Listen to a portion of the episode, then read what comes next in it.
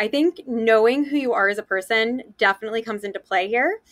If you have a vision and you've conducted the market research necessary to deem your idea potentially successful, all you really have to do is believe in yourself. I know that sounds super cliche, but I'm telling you, um, for me, I have this tunnel vision, right? So that everyone and everything that doesn't have to do with my ultimate goal is in my peripherals. And that way I am able to focus on my goal. I don't think about, you know, the potential of failure. Like, am, am I nervous? Totally, totally. We all are. It's totally okay to be nervous. Hey, friends, I'm Gloria Chow, small business PR expert, award winning pitch writer, and your unofficial hype woman. Nothing makes me happier than seeing people get the recognition they deserve. And that starts with feeling more confident to go bigger with your message. So, on this podcast, I will share with you the untraditional yet proven strategies for PR, marketing, and creating more opportunity in your business. If you are ready to take control of your narrative and be your most unapologetic and confident self, you're in the right place. This is the Small Business PR Podcast. All right, everyone, if you've ever wanted to get into a gift guide or maybe wondering what a journalist inbox looks like, today we have Jessica Toscano. She is the editor and founder and creator of Intrigue Mag. She's also written for some of the most top tier outlets such as Cosmo, Men's Health, uh, Self Magazine, Shape, you name it, she's probably done it. She's an all around media and content expert. So thank you for being here and answering our questions. I'm so thrilled you're here. Thank you so much, Gloria. I'm so excited to be a part of this. So you've written for so many of the like all of the cool lifestyle wellness um, outlets, and you also have your own uh, publication. So you have been on both sides of pitching. You've received pitches, and you're also pitching yourself. So can you tell me a little bit about what that experience has been like for you? Yes, absolutely. So it's a little bit different if you're pitching an editor versus reviewing a pitch from a PR rep or from somebody who's starting their own business. So, for me, when I am pitching an editor, I want to make sure that my tonage and my style and my voice matches their publication. I want to make sure that the subject matter also matches something that they would typically feature. And I want to make sure that the pitch is timely. And it, it is very similar for pitches that I'm receiving. But the difference is I'm pitching an article idea versus receiving a pitch for a product or a, a wellness resort or something along those lines. So you want to make sure if you're the one doing the pitching for a product or for a service or something along those lines that you're including backup information such as the benefits of your product or any studies that have been recently conducted that show the benefits of your product or why your product is important or relevant. And um, that that's going to be the main focus versus an article idea. Now you get pitched all the time i want to know what your inbox looks like. You must get tons of crazy emails. Do you actually read emails? So i read I, at least i try to read every single email. I try to respond whether i'm interested or i'm not interested. And i would say i get anywhere between 50 and 100 emails a day which I guess wouldn't be a lot in comparison to some editors who've been in the industry far longer than I have, but it, it definitely feels like a lot when I'm going through them. So when I'm receiving pitches, I definitely am looking for something that's super concise, straight to the point. Otherwise, I, am likely not going to re- read the whole thing nor retain the information. Yeah, I, I love that. I'm all about making it easy for the person who's reading the email to know exactly what the pitch is. We'll definitely go into subject lines in a little bit, but I, I want to just focus on the fact that so you do have a crazy inbox, but you do read your emails. Yeah. So just because you don't respond doesn't mean you haven't read it, right? Correct. Yeah.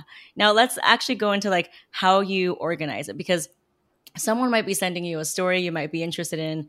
It might not work for you right now. How do you go back and like find them again?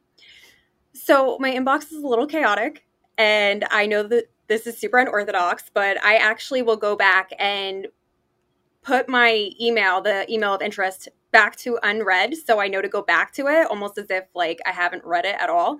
And i'll even star it if it's something that i think that i could potentially use in the near future now, how many of the pitches that actually lead to somewhere are sent via email versus a phone call or a text or on social media? So, me personally, I never want anybody to pitch me via phone call or via text. That that would just get too crazy. So, email is the preferred method. I've had a few PR reps reach out to me via LinkedIn, and I think that's actually really smart because you're letting me know, hey, I'm here. I'm also going to send you via email, but I just wanted to send a quick intro and let you know that you can expect this from me. I also w- wouldn't mind that on social media as well, but I would save the pitch, the actual pitch, for email. Just send me a quick message. Hey, just want to introduce myself. I have this client that I think that would be perfect for you, X, Y, and Z reasons, and then follow up with me via email for sure. Yeah, I love how concise and to the point it is. It's not this whole autobiography, intro, all this stuff, right? So, how long would you say ideally the best pitches? How many sentences? How many paragraphs? I would keep it to no more than eight to 10 sentences. So, just a few paragraphs. Uh, I just want to know the basics. What are you pitching me? Why is it relevant? Has it been featured in any other publications? I, I don't know if any other editors look for that, but that's something I definitely look for because it gives me an idea that, okay, you know, this could potentially be trending right now. Or you know this this particular product or this particular service is of interest to other audiences. Let me review it to see if it could be of interest to mine.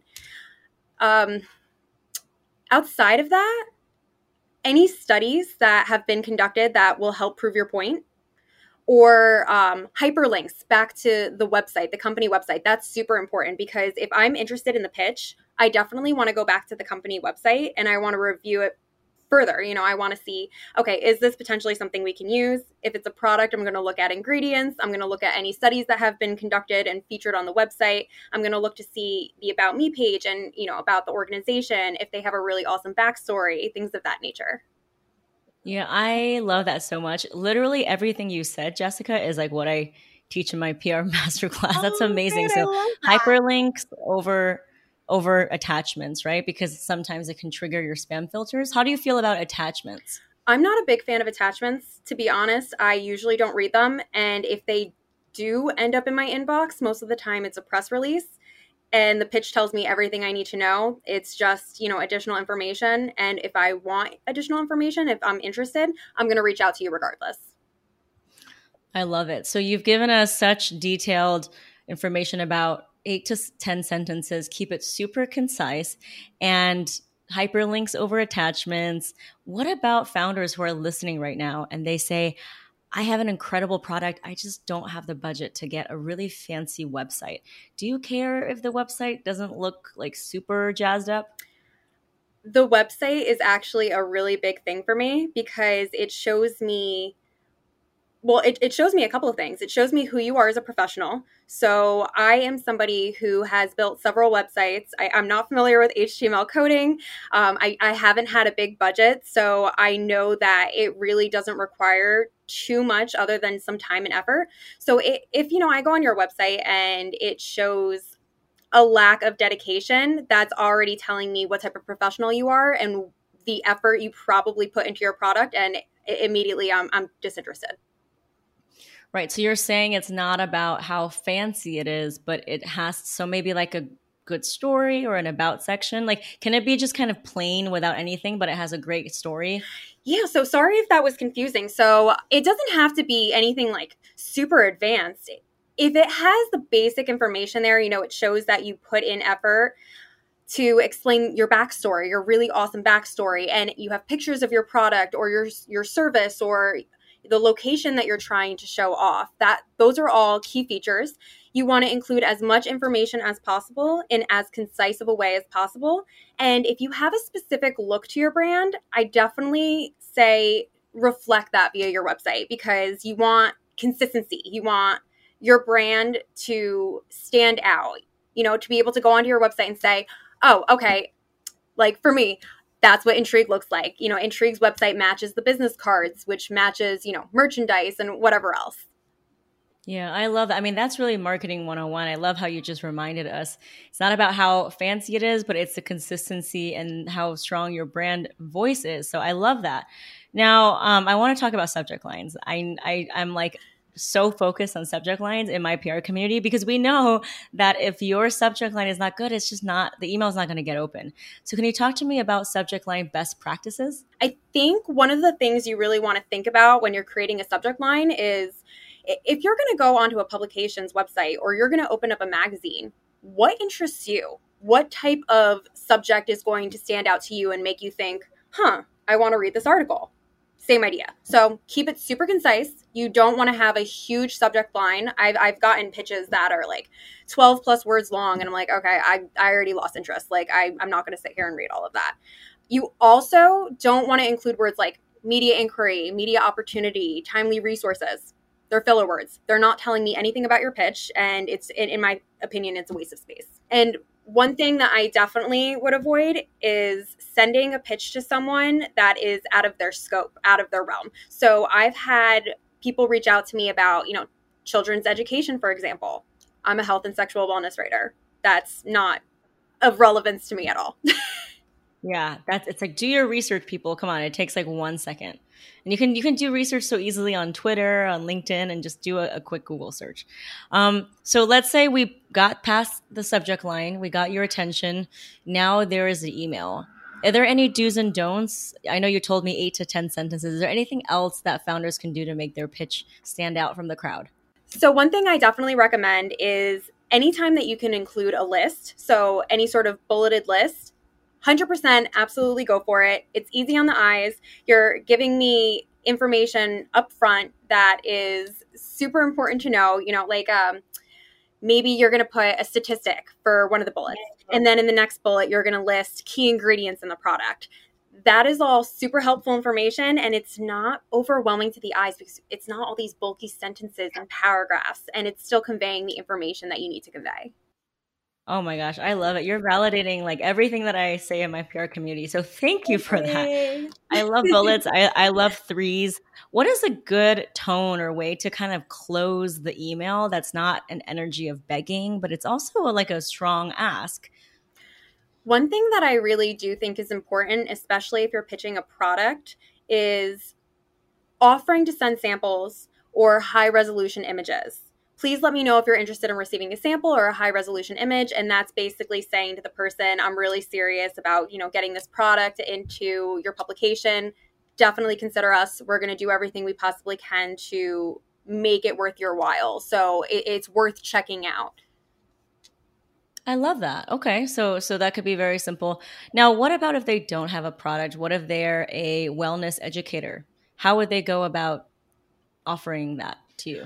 I would recommend any time that you can put any sort of background in there. So if there's like a short video clip or something fun that they can click back to, an editor can click back to that's not going to take too much time, that way they can get an idea for like the wellness expert's personality or the you know is there a 3d video of what you know um, a resort looks like something like that that's fun and still shows the editor kind of firsthand almost what they're getting into, I think is super helpful.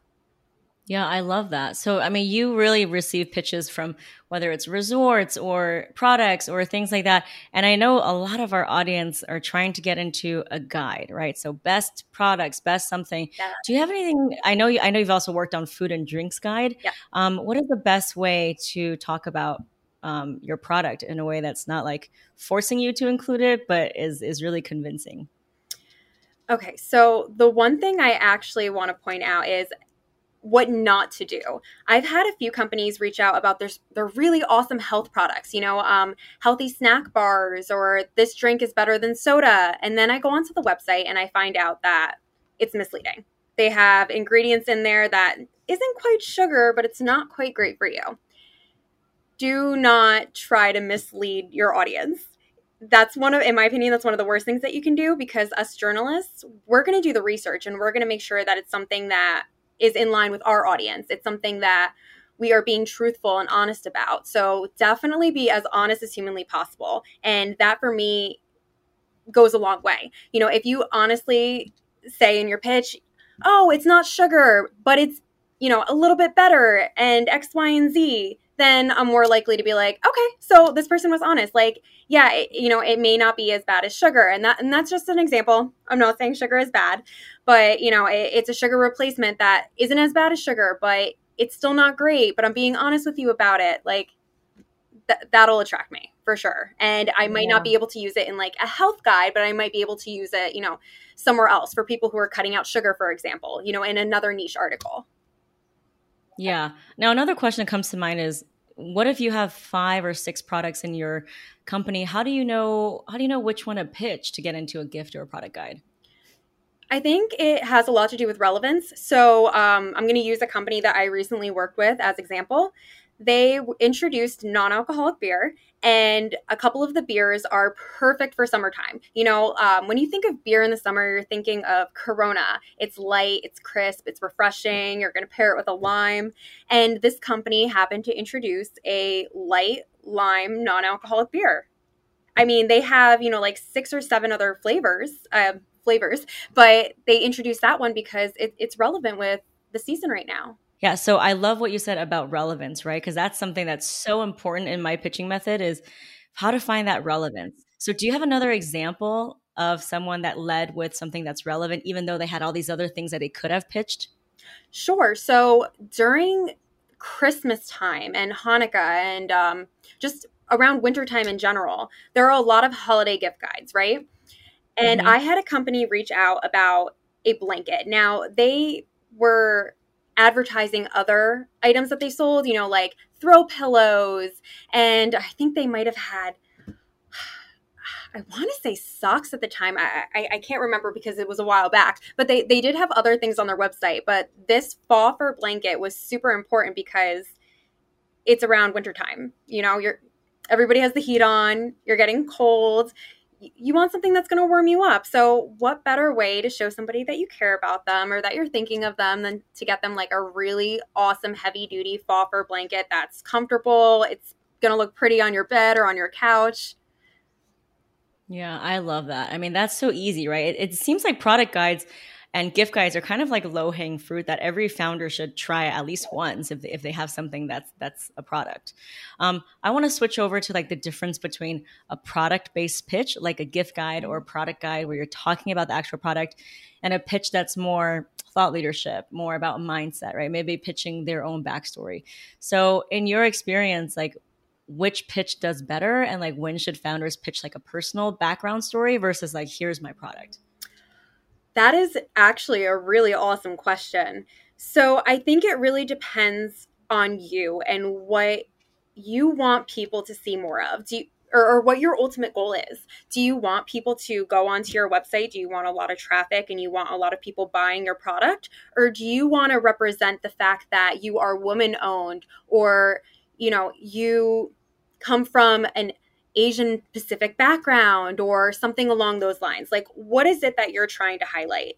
And then I would go from there. And one of the things I would do from there is look at the type of publications that you want to pitch to. So, for example, I know Allure does a lot of product features, but they also pitch a lot of really awesome backstories. And that's one of the things that attracts me to them because I know that, you know, a lot of their products, I'm, supporting you know a, a, local business or i'm supporting a small business or even you know a black owned business. And to me as a consumer that's super important. So you yeah, really yeah. want to hone in on your story your angle. Yeah i love that so much. Now we are we have some we're wearing so many hats right? A lot of the people in my community i would say 75% women of color uh, first generation immigrants whether they're single moms. So is it okay to kind of like have both those elements in a pitch. So talk a little bit about their backstory, but then also have it be very product focused? Or do you think it should be two separate pitches for two different times? Again, I think it really depends on your angle, but I do appreciate it when they're merged because the product itself might not immediately captivate me, but if you have your background story and for example you're a minority especially you know with everything going on right now like supporting minorities is super super important then yeah include that. Definitely include that because it might make an editor go back and say oh wait you know what? This didn't immediately captivate me because i don't think it's relevant right now but i would love to include this in some way shape or form moving forward Yeah, I do love merging that as well, but I think that brings up another issue is length because then people get really tied up in the whole backstory. So how can they still walk that line of being very concise but also talk about themselves and the product? So the first time you write about yourself or you you write, you know, a bio or something along those lines, it might be a little lengthy because you want to be as detailed as possible and I get it. We've all been there but you can definitely go back and edit that a second time, edit that a third time, edit that a fourth time, a fourth time. And what I would do is have a certain goal. You know, I want to convey my story in this amount of words or this many sentences and see how many words you can cut out from your first draft so that you're still conveying all the important aspects that you want to convey, but it's not going to be overwhelming for whoever's reading it.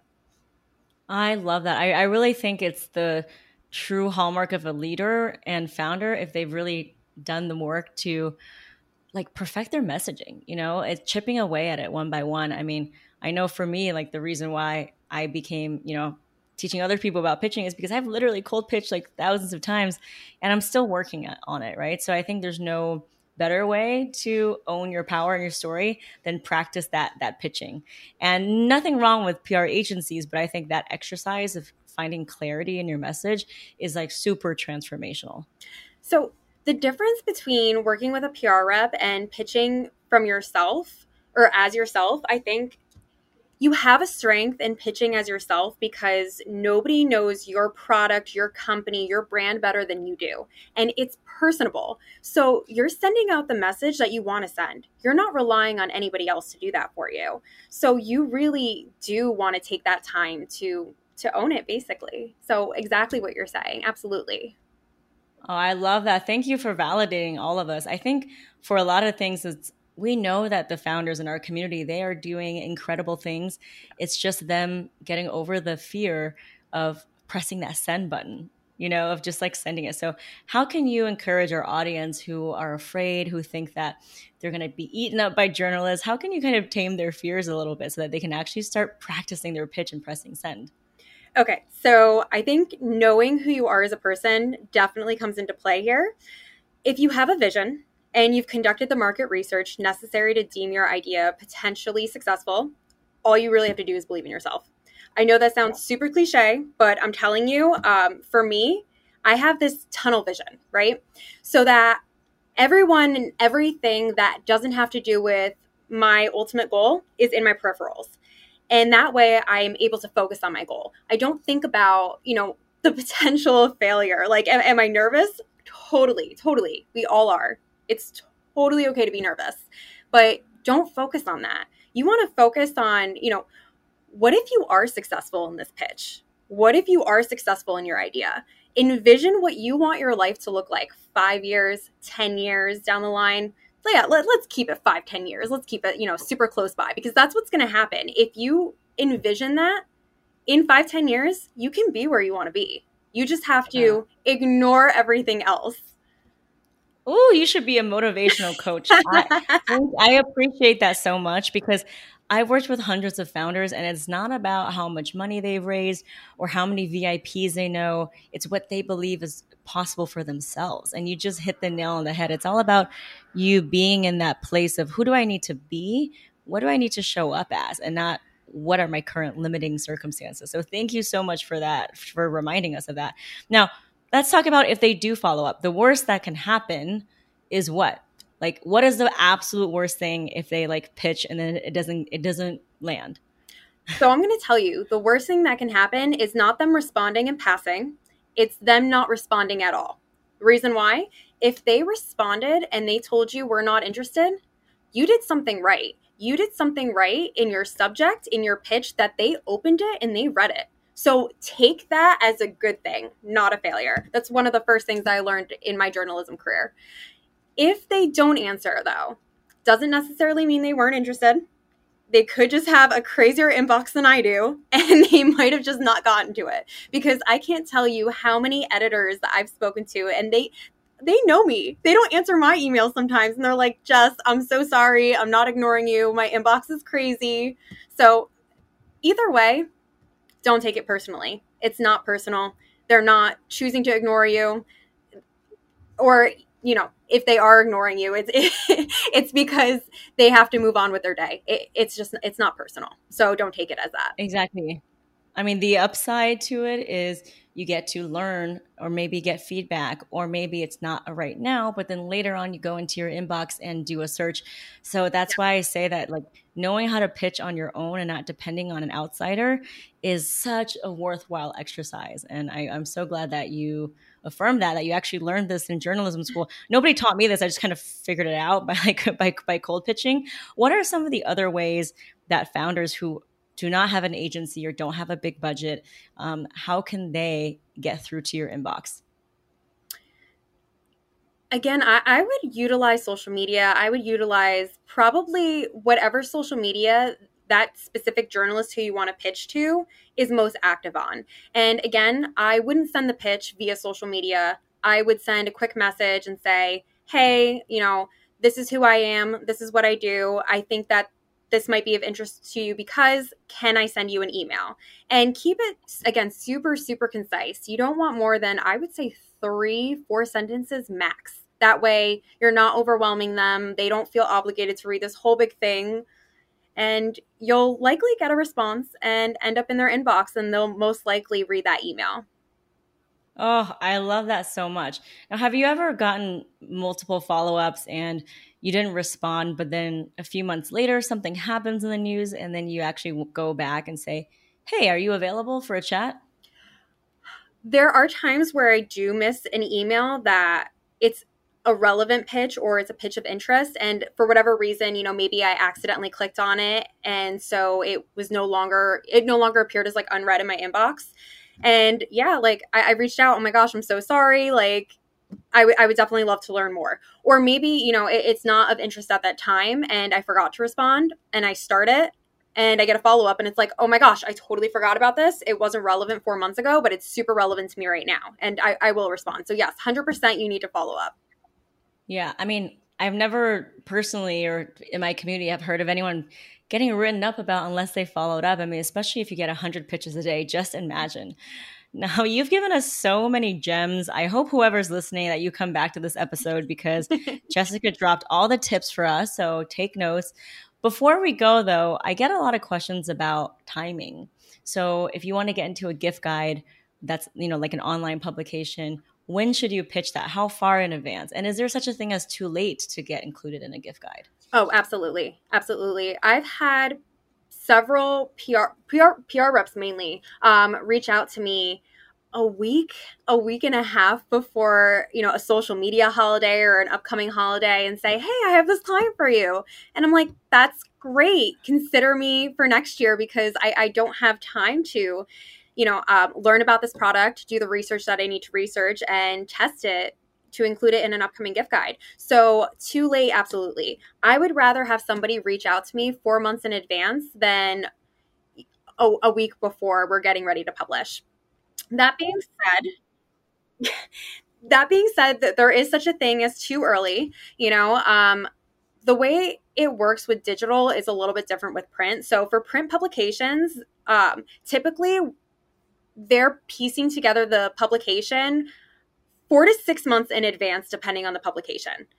Whereas with digital, you can pitch something, you know, like a couple weeks before an article goes live, and you can end up in that gift guide. You can end up in that lineup. So it's two completely different worlds. Um, I, I say it's worth pitching a week in advance anyway, but there's no guarantee ever. So to play it safe, I'd give it like two, three months. I think that's enough time to pitch, follow up, and send out whatever materials you need to send out. That is awesome. So it's it's always better to be early, right? just just keep pitching. Absolutely, yes. Now tell us a little bit about Intrigue Mag. You've given us so much value here. How can people find you, learn more about what you're building at Intrigue Mag, and what types of stories that they can pitch you? What are you looking for? Yes, absolutely. So, Intrigue Mag is the first digital unisex lifestyle publication, and we are looking for anything in self care, sex and relationships, food, drinks, fitness and health. And it would be super helpful if it's from a unisex approach, but it doesn't necessarily have to be. And when I say that, I mean if your product can be used on both men and women, but it's not specific to men and women, pitch me. Totally fine. And uh, our age group is 18 to 35. So anything in that realm is our target audience, but anything that can be used for anyone, we, we would love to hear about it. Ooh, I love that so much. So we're going to be looking out for you. I want to read. I'm very intrigued about intrigued. Actually, I get that a lot. I'm not going to lie. I kind of love it. kind of corny, kind of corny, but oh well, I did it. Thank know. you so much. How can people find you on social media? Yeah, so um, I am on Instagram, Twitter, and LinkedIn at Ms. J Toscano. So please follow me, reach out. If you have any ideas, I would love to hear them. If you have any further questions, by all means, like that's what I'm here for. I would love to help you guys out. I love it. I'm going to have to invite you for our member calls. We, we do calls every quarter with journalists, and it's in a small group setting where I invite you on as a, a kind of like a coach. And we actually get to ask you questions in a small group setting and maybe submit pitches. So we're definitely going to try to get you on that call because I just feel like we just have so many founders who would just love to pick your brain. So no, I absolutely love that. Real quick, like let me just tell you, um, a lot of what I learned in this industry was firsthand experience and I I love helping people because I there's so much that I wish somebody would have told me when I first started out. And if I could be that person for somebody else, please, that makes me so happy. Yes, well, we are cut from the same cloth and we have the same value driven approach. So thank you so much for being on the show, Jessica. And uh, I look forward to reading about Intrigue. Well, Gloria, thank you so much for having me. It's been a pleasure. Hey, small business hero, did you know that you can get featured for free on outlets like Forbes, The New York Times, Marie Claire, Pop Sugar, and so many more, even if you're not yet launched or if you don't have any connections? That's right. That's why I invite you to watch my PR Secrets Masterclass, where I reveal the exact methods thousands of bootstrapping small businesses use to hack their own PR and go from unknown to being a credible and sought after industry expert.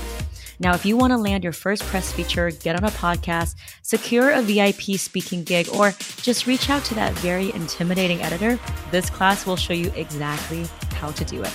Register now at gloriachoupr.com slash masterclass. That's Gloria Chou, C-H-O-U, pr.com slash masterclass so you can get featured in 30 days without spending a penny on ads or agencies. Best of all, this is completely free, so get in there and let's get you featured.